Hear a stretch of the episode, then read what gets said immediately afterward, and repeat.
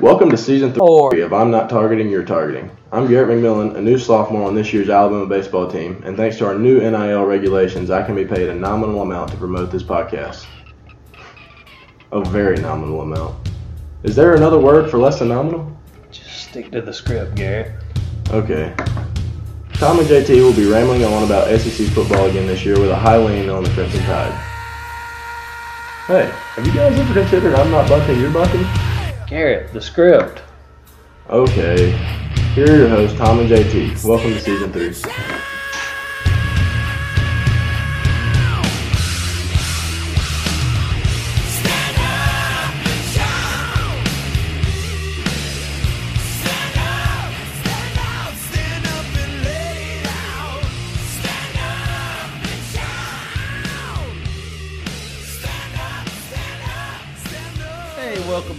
Latest episode of I'm Not Targeting, You're Targeting, the 15th best podcast on the interwebs. I'm half your host team, JT, along with Tom. Tom, how's it going? Oh, it's good. It's good. I was really hoping we were moving up. We moved up a couple episodes back and we improved last week. I think we're just sort of stagnant at 15 this week, is what I'm hearing from you. Yeah, I don't know if I told you this, but Dad listened to the podcast and uh, he said uh, he was at the he was at the store and his, office and my office are just side by side. Of course, he's retired, so he just comes in there and piddles and and watches Bill O'Reilly and a number of other things on the computer. And he said, "Hey, I'm listening to your podcast." He said, "Uh, so so y'all y'all 15th most popular, huh?" and I'm like, "Do what?" He said, you, "You said y'all are ranked 15th." I'm like, "Dad, that's just we just pulled number out of the air." I said, "We started at 47th." I said, "You know, it's it's just made up." I, just- I said, "I figured Hey, with they, him, if they with ranked him them- listening, you're yeah, you, with him listening, you're gonna have to start cleaning up your language. yeah, I don't think I curse any. I mean, and that's another. That brings me to another point, Tom. I, I'm a little nervous tonight. Uh, a good friend of mine, Huddy Hutchison, I think that's his last name. I just know him by Huddy. He uh, he actually put us on the radio, and so you very well might be listening to this podcast. It, right now, to, it's Labor Day night for Tom and I as we record, but you might be listening to this right before the Bama uh, Texas game. So it's Saturday morning, 9, 10 o'clock. I don't know. But if you're out there, 95.5 FM, you can pick it up around Northwest Alabama. Hey, welcome in. And if you ever want to listen to us off the radio, it's I'm Not Targeting, You're Targeting. You can search it in any podcast, uh, the Apple Podcast, Spotify, iHeartRadio. And uh, we've been trying to get out, give away, or give out our Twitter handles a little bit more often because we want some Twitter responses. We have three Twitter accounts at Targeting Night. That is the the show's the show's uh, Twitter handle. Mine personally is JTF Bama ninety eight. That is J the letter J T I F F T I F F J T I F F B A M A nine eight. And then Tom is U A R T Sims. That's it, ain't it? At U A R T Sims. Yeah, that's correct. So uh, well, let's break. Let's go ahead and get into the commentary. We uh, we have just finished up week one. Well, we're trying to finish up week one. I'm actually watching Clemson, Georgia Tech, as I'm sure you are too. And Georgia Tech comes out and throws a pick first play of the game. So, but then Clemson punts back to them. So no no harm, no foul. But speaking of the ACC, and I guess in the commentary, we're going to kind of go over the, the winners and the losers of this weekend. And Florida State last night, I guess you watched that. By the skin of their teeth, they beat uh, LSU by one point, blocked field goal. Everybody's making fun of that. That uh, you know, Coach O, a lot, lot of memes with Coach O today, and uh, that team is they you know they have it's it's year one for Brian Kelly. I think he's a very good coach, and he's gonna have to to bring his culture down there to the Bayou, and it's not to be easy. I know they've got talent. I mean, Bama had talent when Saban came, but we didn't have a good work ethic, and it showed. You know, we started out six and two, and then we ended up six and six. Uh, we actually won our bowl game to go seven and six, and then the next year, you know, we took off. But the you know the big news today was Kayshon Boutte, who we really thought though that's the wide receiver from LSU, number seven. We really thought he was going to get in the transfer portal and that we would have a good shot at him, and he he didn't. And I think he had two tar. Uh, well, I don't know. I think he had two catches. I don't know how many targets. I think he had two catches for 20 yards last night. and he can't be happy with that. And you look at the the receiver from Georgia that did come to Bama, Jermaine Burton. He had two touchdowns. I don't know how many catches, but two catches for Kayshon, two touchdowns for Burton. So daylight and dark there. But the ACC, man, they really, really struggled. They needed that win much more so than the SEC did last night. With that loss, the SEC finished at 13 and 1 on the opening weekend. And you got Vandy, who's already 2 and 0. So I guess we finished 14 and 1 when you include week 0 and week 1. But, you know, Pitt, they should have lost, could have easily lost. Old Dominion upset Virginia Tech. NC State won by one over East Carolina. BC lost to Rutgers. Rutgers in the Big Ten. I mean, what a feather in the cap of the Big Ten for Rutgers to get a win over non-conference. That'd be like if Vandy can beat Wake this coming weekend. I don't think they can, but you know, hey, it's at Vandy if I'm not mistaken. UNC won by two over App State. That is not even the big story there, though. They had to score 63 to get that win. Just, I mean, that's pitiful. And then Louisville just got trounced by Syracuse. So, uh, but I think what's Syracuse? Are they ACC now? It's hard to keep up. But regardless, Syracuse is never any good. Louisville has been decent lately, and they got the brakes beat off of them. There was some uh, interesting. You, you you play out through a couple of those games real quick, just just Yeah, to just to highlight give you- something. Yeah, I mean to. ACC was definitely struggling there. One of the interesting parts about that North Carolina App State game, I was watching that on Saturday.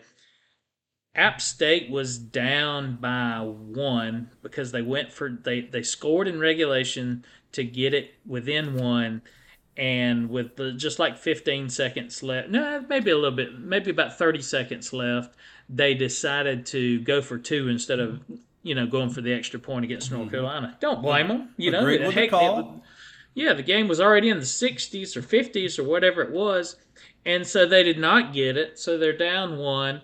So they kick an onside kick with 30 seconds left. Well, Carolina catches the onside kick in the air.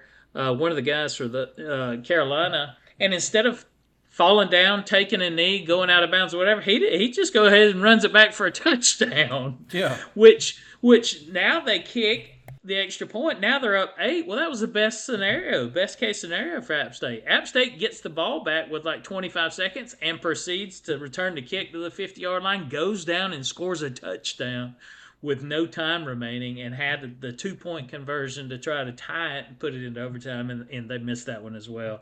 But uh, a funny, funny, funny way to end that game for sure you know, you mentioned you mentioned LSU and, and, and Florida State. Man, I tell you what, LSU, good gracious, the folks down there that are already calling for um, Brian Kelly's head, and, and you mentioned this a while ago too about players transferring. Boutte, of course, is is the big one. Then then of course after the game with a few targets, him and like two other wide receivers shut down their Instagram accounts or took LSU off all of them. I mean, just I think there's a lot of internal strife there. But I'm I'm going to make you reflect back here about 16 years to when Saban first got to Alabama. I say 16. Is that right? 16? Uh, 15. yeah, 15, 16. I don't know. 15 or 16. Do you remember in that first year we had a couple of guys quit, leave early, uh, wouldn't getting on the field, and they were kind of good, you know, decent decent players, pretty good players at that time. And I remember thinking, along with a lot of the rest of the Bama Nation, good. You know, we've been terrible. We've been mediocre. If, if if those guys are a poison on the program, absolutely give them the hard line approach. Get them out of there, and that paid dividends.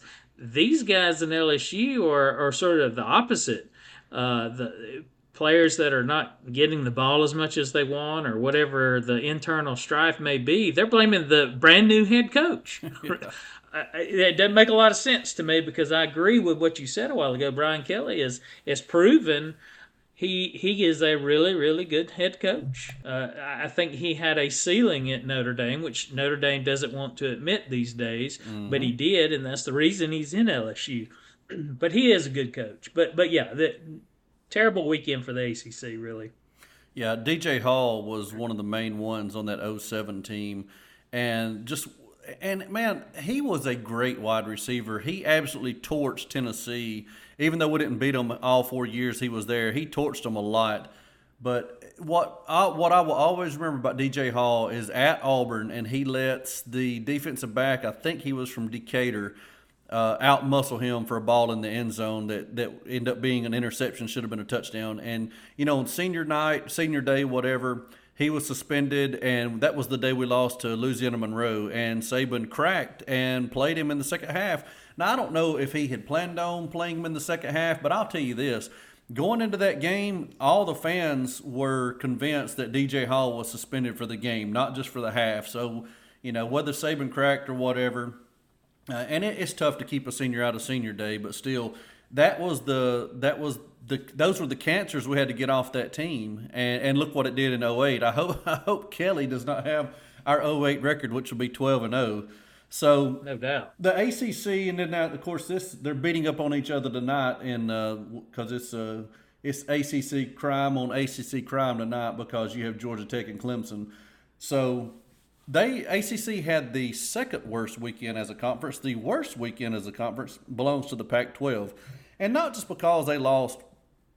Oregon got beat by Georgia. It's the way Oregon lost to Georgia. And man, Georgia, they got some dudes on their team, man. They are just freak athletes. Not that Bama doesn't have the same freak athletes, not that Ohio State doesn't either. I just think uh, Oregon is just that overmatched. And I'll go even I'll go further to say I don't think that a lot of conference teams, a lot of SEC teams would have beaten them 42 to 3. What was it? 49 to 3 because the over under is 54 and a half for entertainment purposes only, of course. But of course. I really believe if if Oregon plays Bama in Atlanta, it's a loss. Florida in Atlanta is a loss. Arkansas, Ole Miss, Tennessee, Florida, Kentucky. Like I don't see Oregon beating a lot of SEC teams this year. And Bo Nix, well, he lives up to his name uh, over the weekend. Bo Picks. And so, insult to injury, you know, after that game ended, they still had Utah, who was three point favorites over Florida, and they got beat, which wasn't a wasn't a shellacking, but still, loss is a loss. And like we talked about off air before we hit the record button tonight, it, you know, here's I'll just pose this question: Is the Pac-12 out of the playoffs already in week two? Yeah, I think I think we talked about that uh, last week too about uh, all the trouble they'd be in if they lost both those games, and, and we we did put it on Twitter over the weekend. Hey, are they finished?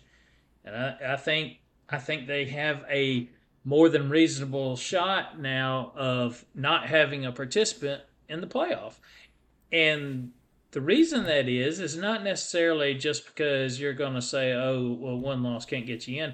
The problem with is if you don't run the table, and we're looking at you, USC, because you're likely the only team out there that could do that. Yeah. If you don't run the table, you have to start stacking your resume up against folks, and and that's against other one loss folks and other two loss folks. Never do they stack an undefeated team against a one loss team, uh, unless you're in a non Power Five conference. Yeah. But yeah so so you've lost your margin of, of error looking back at week one and going, you know, we had a shot to show that we at least belong in the conversation, or here's a feather in at least our collective conference cap that shows we can compete with folks. But but that didn't happen. They they were non competitive in the Georgia game. And Utah most the highest rankings were Utah and Oregon. Mm-hmm. Utah being seven, Oregon being 11. Yes. All right. So there was probably 50 50 on people picking either Utah or Oregon as the winner of the Pac 12. So that, you know, so the, the consensus is that one of those two were going to win it. Same can be said with Georgia. Same cannot be said with Florida. No. Florida no. was at best you know, preseason. Of course, they well, heck, the media, they can win the SEC for all we're saying, but you know, the what fifth, sixth, seventh well, in the conference. Let me interject here because I, am glad you brought that up. I had, I didn't write it down to bring it up, but I did uh, research it. The media had them fourth in the East, not in the SEC, fourth in the East. Okay, so you know they had Bama over them, and they probably had Arkansas over them. So when you factor in, I would say, yeah, Florida, A&M. Florida, A and M for sure. Florida is middle of the pack in the SEC. They could climb as high as third. They could drop as low as tenth. So Utah did hmm. not get beat by the the team that's going to represent the East in Atlanta. I, I I- I feel like that's what you're saying, and couldn't agree more. Agreed. Yep. All right, so that kind of wraps up all I had for commentary. The last thing I had was was about Bama, but I, we'll just go ahead and get into that in the recap. So um, you know, the, we looked at we looked at a lot of games last week. We're not going to recap all of them, or if we, we do, we might just talk about the final score. Like I see here, I've got LSU and FSU down as a as a bullet point. We've already really talked about them. But you know, the biggie. This is a Bama podcast, so we're going to go with Bama Utah State. Bama wins fifty-five to nothing. Tom, I will let you take it uh, take it from here, and I'll respond if you leave anything out. Yeah. I will start on the defensive side of the ball, and I don't have a lot to say here except for that we were really impressive. We were impressive against a team that last year, Utah State, I don't remember exactly the, the stat, but they were in the top 30 in total offense or total passing offense, something like that. They were not, they were, they were a pretty good offensive team last year. And they brought eight of those returning starters back into this season. So that wasn't just a cupcake team we played Saturday. Against Alabama, we can make a lot of teams look like cupcakes, but that team went uh, 11 and 3 last year, won their conference. So eh, their quarterback was one of the guys that, that was returning. He ended up leaving the game when they got down 34 to nothing. I think at that point he was 3 for 9, 39 yards. So I'm hoping this defense can can keep up this kind of. We're not going to shut everybody out, out, obviously, but this defense looks nasty. They lived up to their billing on Saturday. What I thought was the most interesting part of the game, though, was our passing to rushing ratio Saturday. Did you did you take note of that at all? No, I know you're the stat man, so I'm, I rely on you for that. Well, Bryce Young had five impromptu rushes for 100 yards. So that's something he hardly ever does, but but he did Saturday.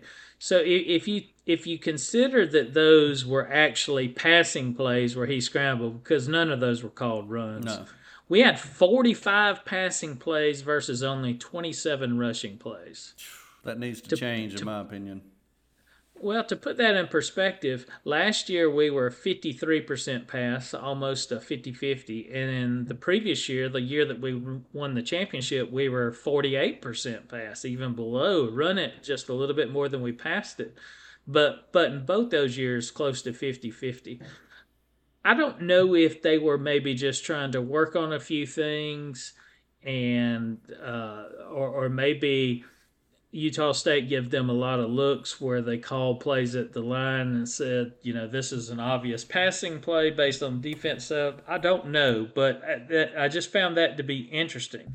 One of the other interesting part about it was, you know, Jam- Jahmyr Gibbs was a big time receiver of the football out of the backfield at Georgia Tech. That was one of his high priority things over there, is where he ground a lot of his yards up.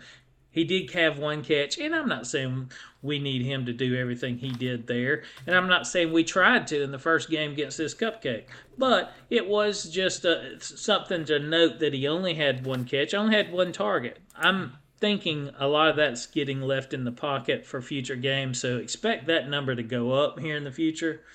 But one thing that I did like about our running game, and, and I'll wrap this up really quick after this. One thing that was very apparent to me, and, and as soon as as soon as it happened, I I was like, yes, I did a little fist pump here at the house. You know, Gibbs had that 58 yarder, uh, that that rush that he broke into the secondary. Now, I think he should have just kept on the Jets, and he might have made the corner. I think he made a bad decision there at the end to try to stop and cut back, and he got tackled uh, there on the 10 or 15 yard line, whatever it was. I think he might have made the corner if he just kept those Jets going there. But the the most interesting part about that for me was that it was a 58 yard rush. as good as Brian Robinson was last year, his entire senior season, which actually includes his entire career because he didn't play much, but in his entire career at Alabama, his longest rush from scrimmage was 37 yards. Really? Who was that against? I don't recall. Come on, Tom. what are we paying you for?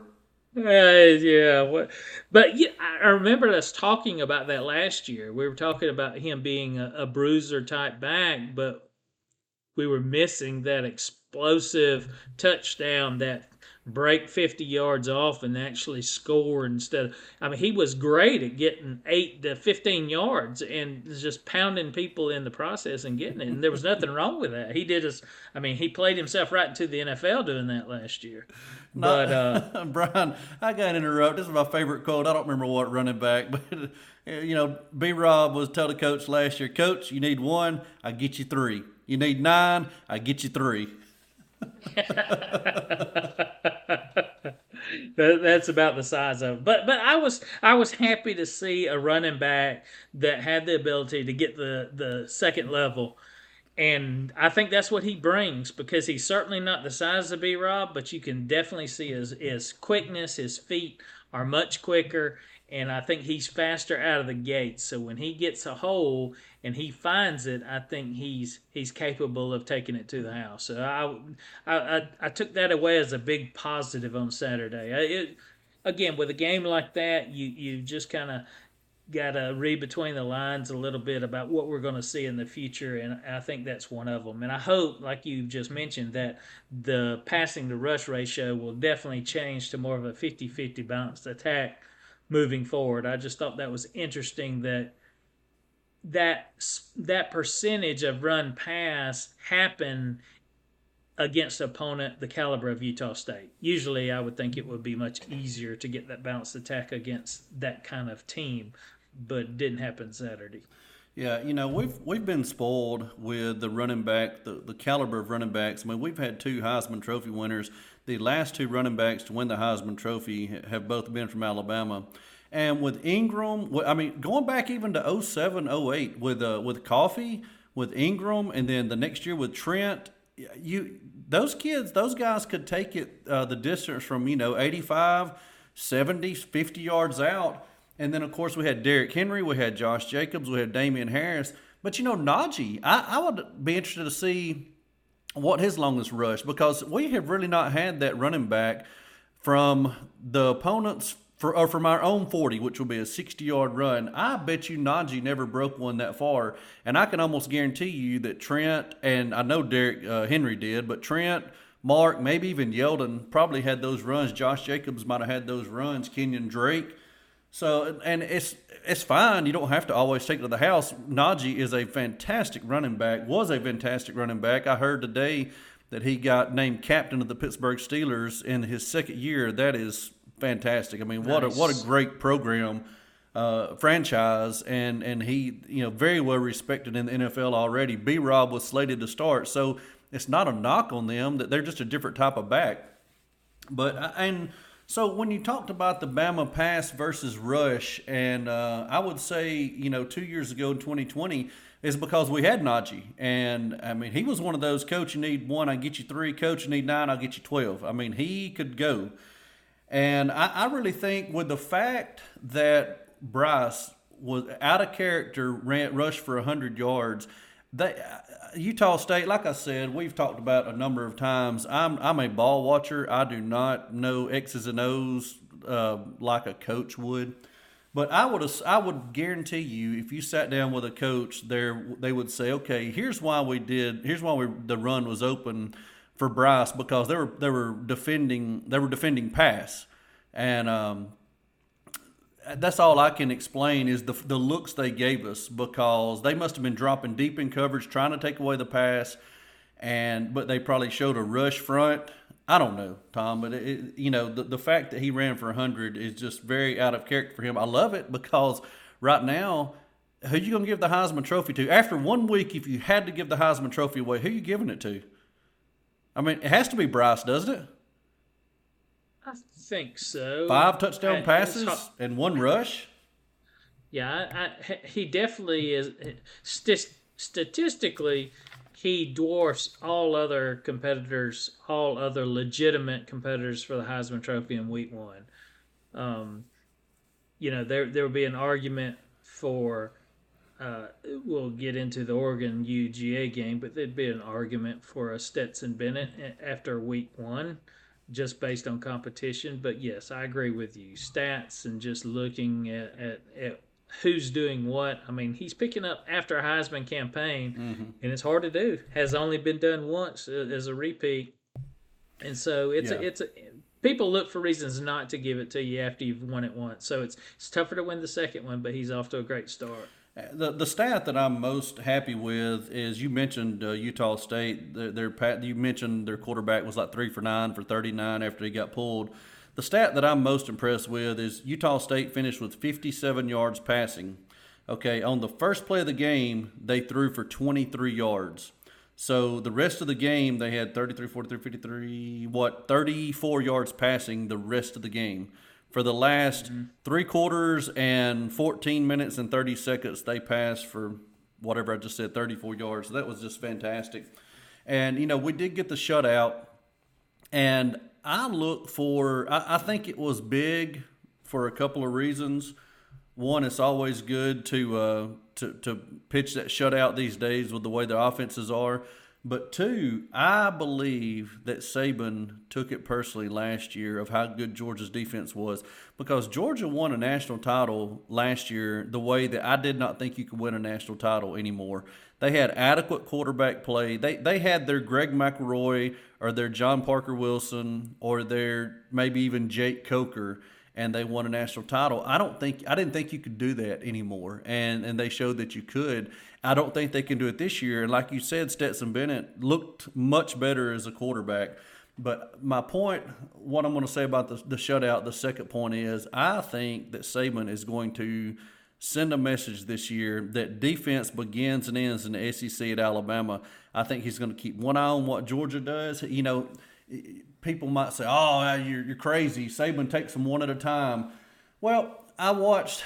It was uh, last week, right before the the game started. It's probably like Tuesday or Wednesday night, and uh, it was when we beat Tebow in the title game, and Tebow was talking present day. You know, I think it was recorded last year, and he said when Saban came to him, uh, Saban said, "I just want you to know we worked on you for one year."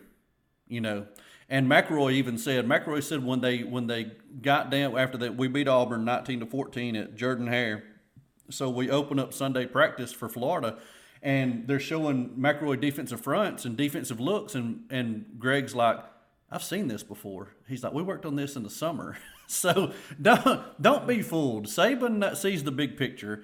He knows what kind of football team we have, and he, you know, I, I really believe that he is going to try to one up Georgia at any time he can. But let's talking about Georgia, let's talk about them. And we've already mentioned a little bit in the commentary. Man, they look good. I mean, they just looked. It looked like a in high school ball. It looked like a five A playing a two A. And I mean, it just they had more speed, they had more size, they had more depth. It just Oregon really didn't have much a shot. No, not at all. You know who Bennett reminded me of in that game? Joe Burrow. Yeah. It was it was uh the it was the exact same kind of start that Joe Burrow had the year that he went. You know, the the previous year that Joe Burrow people did didn't realize it, but he was a start at LSU the year before his national championship run, and they they lost what four games, oh, five games, yeah. whatever it was. Uh, and he he got he got exponentially better in the off season and had one heck of a year that following year. You know, they they played like the second best team that ever played a season, um, and that's the kind of start and the kind of game that he provided them all year. Now, Ken Stetson Bennett do it all season. Last year, he only had one 300 yard passing game that they won what I mean by that, in a victory, they mm-hmm. he had a 300 yard passing game in the SEC championship game. where we we throttled them, and I think that was just you know them trying to throw from behind the whole game that kind of inflated his stats. But but in a victory, he only had one 300 yard passing game last year, and no, it wasn't in the national championship game. So uh, is this a thing, a sign of things to come for him? Maybe, maybe. One thing that we don't know of though is is how good is Oregon? Yeah, Um, for sure. you know, last year Oregon come out, if you remember, in the second week of the season and shocked Ohio State. It was a very shocking game. But after that game, you know, and and if we if we look back at the history of the last five, six, seven, eight years, Ohio State is prone to lay an egg during the season. They they've done that many times, and and last year was that egg because after that, Oregon went on to lose to every other ranked team they played, which there were three of them by at least 15 points in each of those games. Uh, one was by 15, and a couple more were you know, 20 to 30 point losses in the other two. And and they also lost to unranked Stanford. So they were mediocre at best last year with one one big win, but uh, they got blown out in their bowl game. Uh, that was one of the ranked teams they they lost. So uh, not not you know not saying they can't turn it around this year and, and find a silver lining after getting throttled like they did, but looking at that team on Saturday, it really looked like they were more of a you know a, a seven and five top team. Yeah, now they've got a ways to go for sure. No disrespect to Georgia. I think Georgia, where you can possibly get them, is how how much can they stretch the field? Their their tight end room might be it's probably going to be the best ever when these kids get in a pro. I mean, Arik Gilbert, who we died to get two or three years ago, he went to LSU, flaked out, went to Georgia. We thought he'd flaked out. He's running third team at Georgia. He would be our starting tight end probably right now. And then you got Brock Bowers, and you got uh, Washington, I think is his last name. And then you've got a, a true freshman that is like six six. Just he's amazing. Uh, but where where are the kids that can stretch the field? McConkey is the only one. I mean, Burton plays in Tuscaloosa now, so I think that is the biggest concern that Georgia is going to have is when you get to when you get against a team that can, uh, and maybe Tennessee can do it, maybe Florida can do it. I'm not saying they can beat them, but they can put Stetson in that third and you know first and ten, and the running back loses two yards, second and twelve, and you take a, a three yard sack, third and fifteen you know, how quickly can you get Brock Bowers down the field to hit him? I mean, these little dink and dunk passes and letting him run, I don't think it's going to work all year.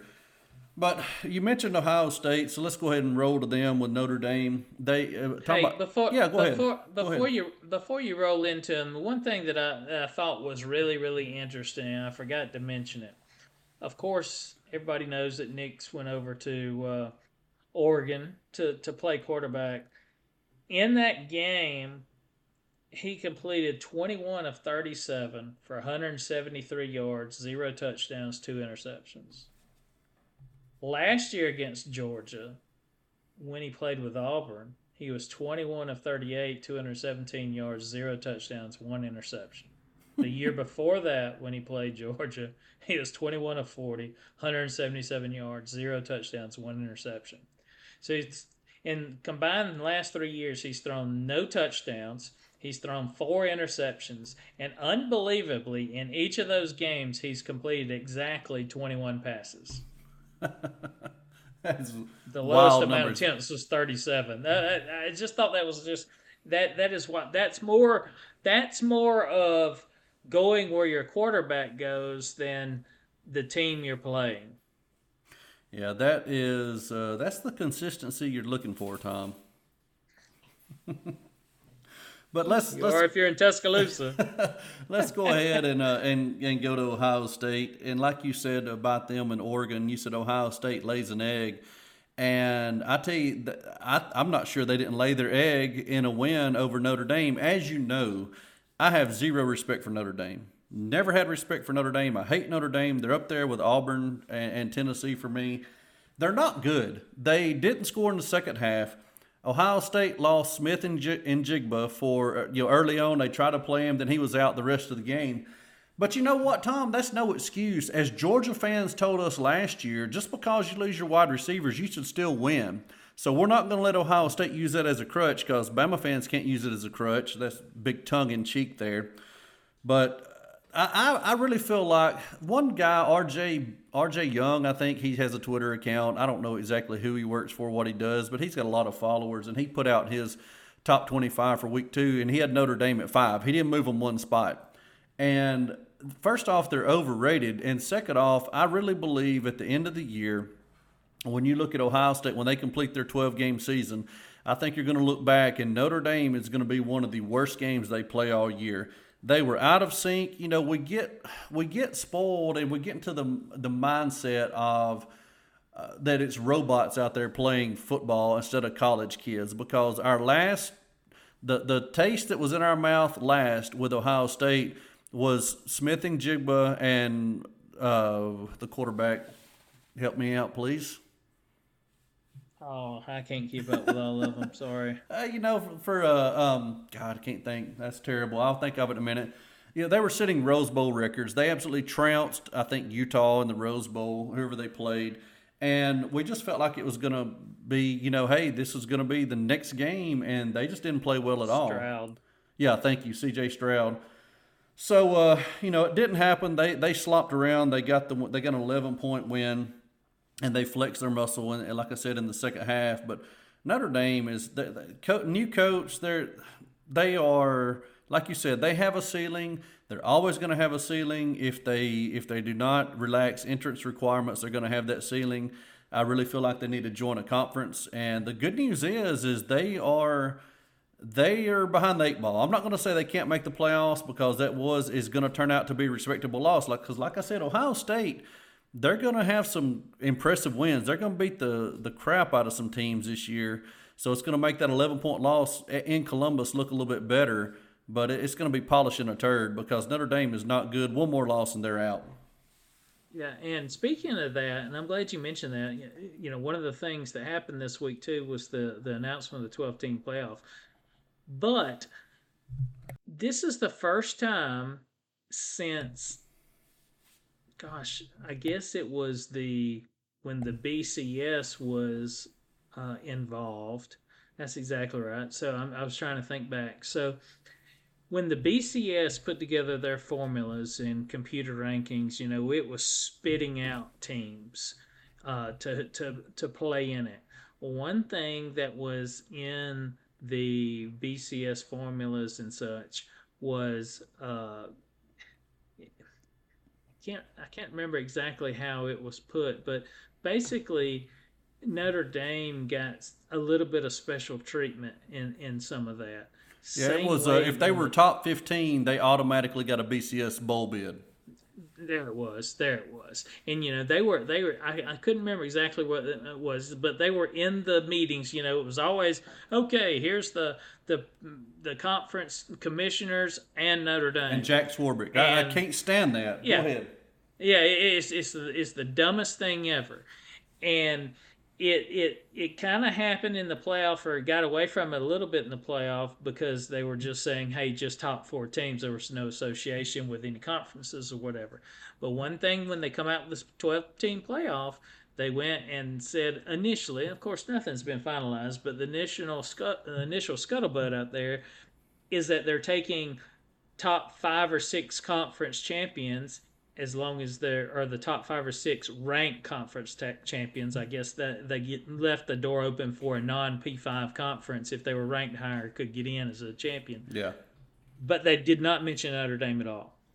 And I thought that was I thought that was really good. Although they did say that he was the representative in there when they were discussing this and putting it to a vote, that he was one of the votes, which is still makes me sick. But they did not get special treatment about trying to get into the, the, the 12 team playoff because they're, you know, only have one or two losses, whatever. And I hope that holds true. So I, I, I just, that jumped to mind when you said that. But, but I agree with you.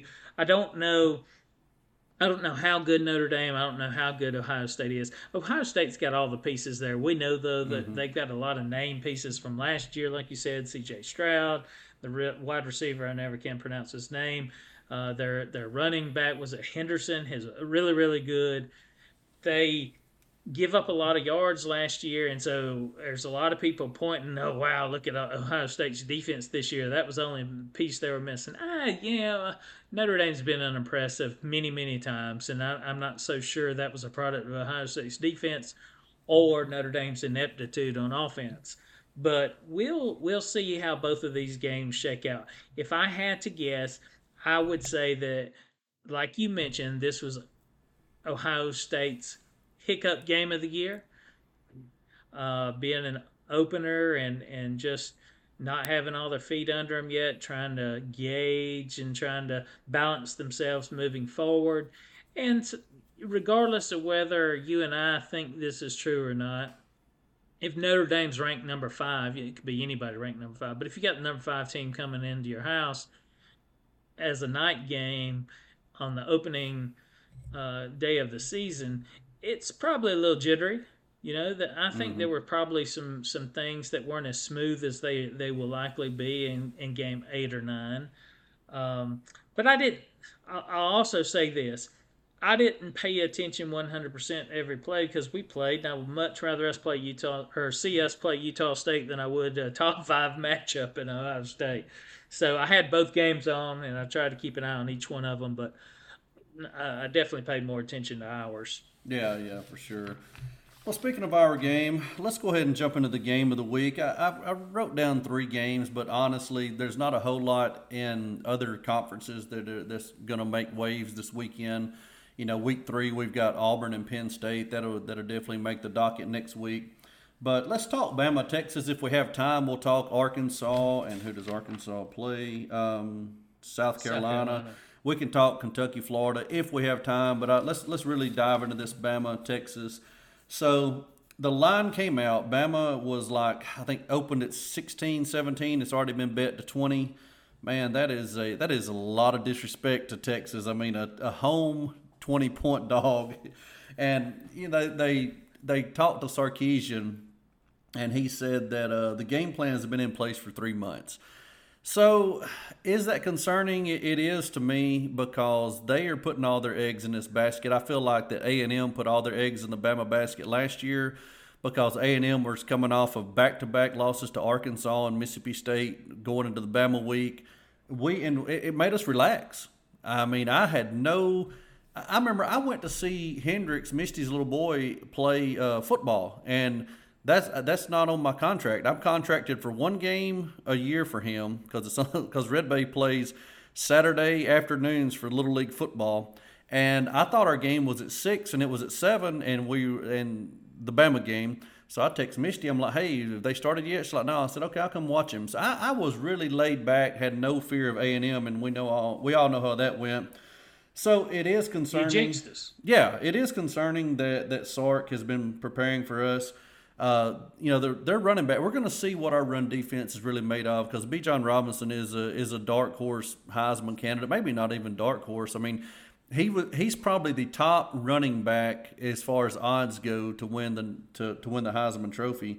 And man, I mean, if he could, if they could pull the upset, even if they don't pull the upset, if he can go for say 165 yards and two touchdowns, that is going to vault him into into the leaderboard of the Heisman Trophy.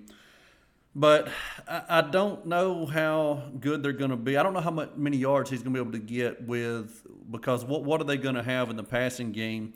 You know, Ewers is uh, he's a second year player, but he didn't play any last year. To my knowledge, he was at Ohio State, and I think he did adequate Saturday, but he did not face the defense he's about to face this weekend. I, I really feel like we're going to mix some coverages for him that he's never seen. And I, I, feel like that against Utah State, we didn't we didn't show our hand. I mean, surely the goodness we didn't show our hand. You know, I think defensively we're going to have new looks sure for them. Not. Offensively, we're going to have new looks for them. I, I, really feel like we win this game, and I feel like we win it, win it handily. But we cannot fall into that trap we fell into last year at A and M. You know, we can't we can't muff a punt. We can't get a punt blocked. We can't miss field goals we can't lay the ball on the turf and all of a sudden in the first quarter you know texas is up seven to six and then then in, at halftime you know texas is only down three like we've got to come out and we've got to score our first possession hold them three and out four and out five and out whatever you know, or, or field goal at worst. And but we've got to push that lead, take their crowd out because you might have heard our band is not traveling this weekend. Did you did you know that? I did. I did. Yeah. Did you see where they were going to put us? In the upper did deck. I mean, what, as what a dick move, dude. Like, I mean, come on. You know, I, I just I hope we return the favor to them next year. I'm sure we won't. I'm sure we'll do the right thing and put them 50 yard line. But you know, our band is not going, and and that may seem kind of okay, whatever. But Bama will take some fans, and the band, you know, we have certain numbers that we play that gets the fans a little chance or whatnot. Well, that's not going to be there. So uh, you know they're doing what they can to win this ball game, and we've got to take their crowd out early. But good thing, Tom, it's the big noon kickoff. So how how That's gonna amped how amped can you be at eleven o'clock Central Daylight Time? Well, if you're if you're Matthew McConaughey, he he gets uh what did he say? Lubed up really early for these types of games. uh, I, I watched him talk about him going to a Texas game with his boys one time, and he watches games there about like we do. So I, I respected that. But um, you, you're right. Bijan Robinson is by a lot of pundits the best running back in the nation.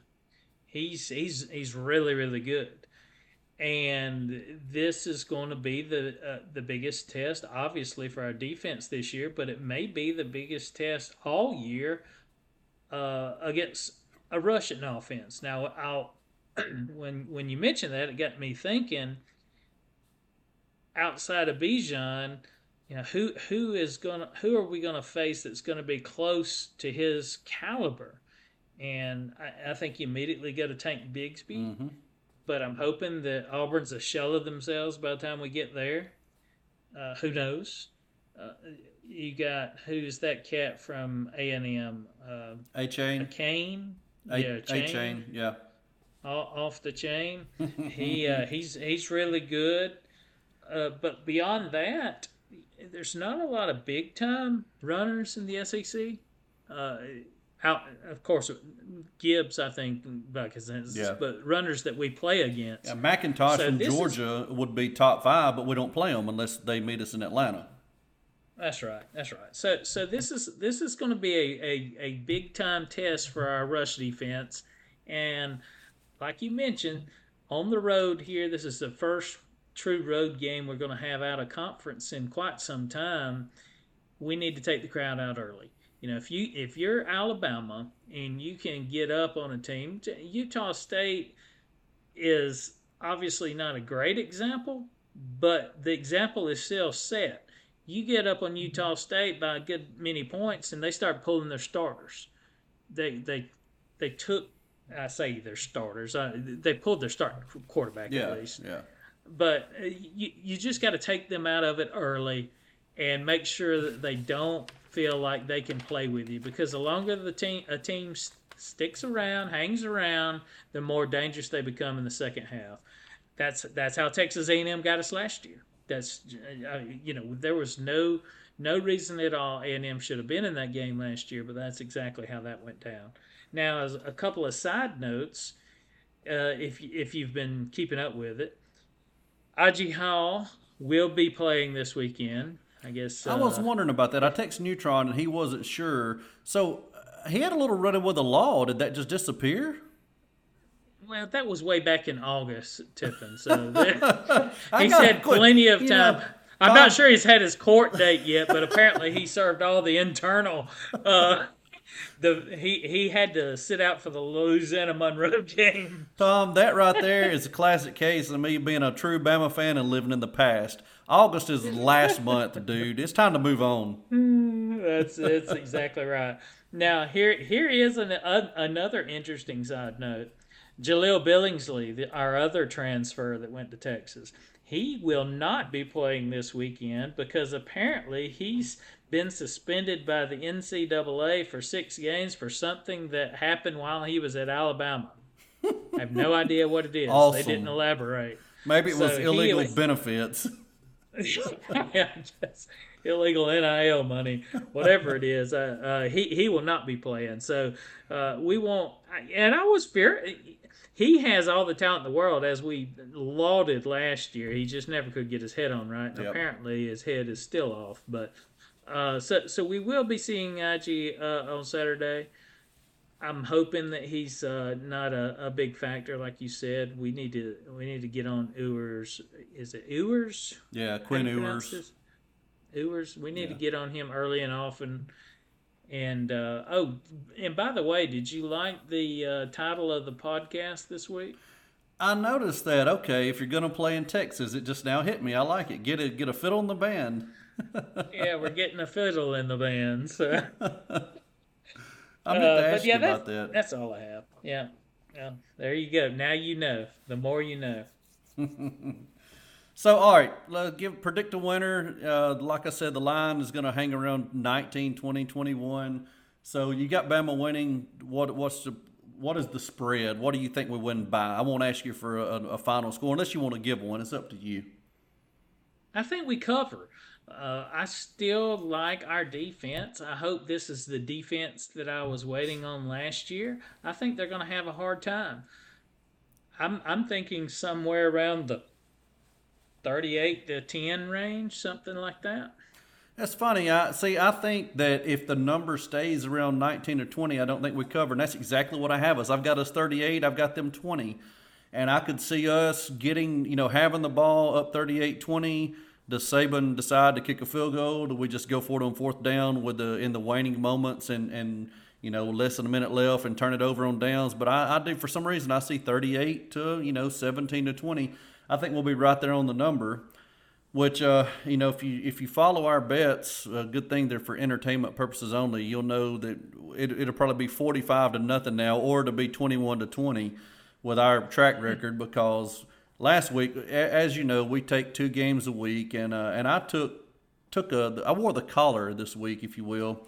I had Oregon uh, covering 17, not even close. I had Ohio State covering 17, not even close. And I guess I was just trying to will Oregon to to beat Georgia or play with Georgia, and man, that was a mistake on my part. Ohio State, I actually had them at 14 like two months ago, and if the kicker does not miss the, the field goal in the first half, I get a push. So, but but I took the L. The line settled at 17, so I went over two. Uh, sorry about sorry about your luck if you uh, put real money on these because I would not advise it. Well, I'm not sorry about mine. We split if you went with me. We were, we were I had Florida as an outright winner. Of course, you took the money line there. You you actually made money on the weekend. Uh, I got sort of I got sort of uh, robbed a little bit on the Georgia State game. Remember, I said that was a strange line with South Carolina, with all the hype they were getting off their new quarterback from Oklahoma, and and they were only a 12 point favorite. Georgia State led that game 14 to 12 in the third quarter. They were winning, and I was getting 12 points. you know what the difference in that game was? Georgia State went on to have not one, but two block punts, blocked and returned, both of them returned for touchdowns. Punt, It's hard to overcome that. punt, uh, Georgia State punt, punt, Georgia no State less. punt. That's right. And I, I'm not taking this this week as one of my one of my games of the week, but they end up losing that game. I think 35 to 14 on, on the heels of those two punt returns or punt blocks. This week they're only nine point dogs versus North Carolina. Yeah, It's very interesting. They they're getting a lot of respect in Vegas. Georgia State is, and, and they should have, eh, by all rights and purposes, they they played a much better game than thirty five to fourteen. Yeah, score definitely. indicated last week at South Carolina. So keep an eye on that one. I started to go with them again, but sometimes those teams just uh, are are bad luck. So we've started off at a blazing one and three as a tandem, and I, I think the reason you know North Carolina, uh, like we talked about, I, we, I don't even think we talked about it on air last week. I could not believe North Carolina opened up on the road at App State, and that line was only two, and uh, they pushed it because UNC won by two. Like like you said, App State went for two point conversions and uh, and you know missed both of them but uh, North Carolina, and that was that kind of goes back to the ACC. uh, We talked about them to, to start the podcast. You know, they the ACC did not look good this week, and North Carolina led the way uh, along with Boston College. I mean, you've got to go to App State and win convincingly, and they just didn't do it. So, uh, game one this week, I'm going to take game one because I've only written down three games, and if you steal both my, my teams, I'll be without a team. So I'm going to go game one. I'm going to go Pitt plus seven over Tennessee. Uh, Pitt did not live up to expectations this week. They beat West Virginia by one, I believe it was. Is that right? Uh, in an emotional game, you know, backyard Right. brawl. And Tennessee, everybody's loving on Tennessee. They you beat Ball State. I mean, come on, let's beat somebody before we go to crowning you. The game is at Pittsburgh, or no, I guess it's at Tennessee. Heck, I don't even know. I'd have to look and see. But anyway, I'm taking Pitt plus seven. I think Tennessee's getting way too much credit. Pitt's not getting enough love, so I'm going Pitt plus seven. It is it is interesting this week if you look just briefly at the lines. SEC went 13 and 1 straight up last week with uh, LSU as the lone exception. They had a chance to win that one obviously, but this week uh, SEC goes out of conference uh, in several places and in several places we are underdogs. Um, and I say we, the SEC. Uh, You've got uh, Missouri is an underdog. Vanderbilt's an underdog. I don't know how they're an underdog after starting two and zero, but uh, I think there's one more that I'm, I'm not recalling now. So I think there are three. So I, I think the SEC is setting up to lose more this week. But I'm going outside of the SEC for my first game. I'll take the Thundering Herd. They're catching 20 and a half against Ohio State. Yeah, I That's looked at only I looked at that that's game only as well. a that's only a field goal more than Notre Dame was catching against them. yeah, Very interesting line. yeah, it Very is. interesting. I, I saw that. So I, I'm gonna I'm gonna go with a thundering herd there, catching the 20 and a half. You'll you'll probably be lucky to get that at 21 or, or higher by the time the game gets here. But uh, that's that's game one for me. Yeah. My second game is going to be Kentucky at Florida. Kentucky catching four and a half. I'm going to say I, I'm impressed by, by Florida's win. They they gritted it out, but you know they did not play. Uh, the, they played a Pac-12 defense. They didn't play an SEC defense, and even though it's Kentucky, I think their defense is going to be better than Utah. So AR-15 is going to have to throw some. He can't rely on his legs all the time, and Kentucky's supposed to be a little bit better at quarterback. So I'm going to take them plus four and a half. I'd like to go outright win, but I don't think that's going to happen. Uh, but I think it'll be within a field goal game. Yeah, I, I like that pick. Florida had a tough time playing defense in the second half uh, last week against Utah. So Kentucky's going to want to run the ball, control the clock, and and and ground and pound in the trenches. So I, I, I think that's pretty good. My second pick, I'm going with the Iowa State Cyclones catching four over Iowa. Did you see the score of the Iowa game this past week? Yeah, seven to three. I mean, it's touchdown field goal. They what do you want? Yeah, yeah, that's what you would. That's what you would expect. Yeah, first team, first team to score seven points without actually scoring a touchdown in like 22 years. they they were tied at halftime and outscored their opponent four to nothing in the second half. Very very well done, Iowa.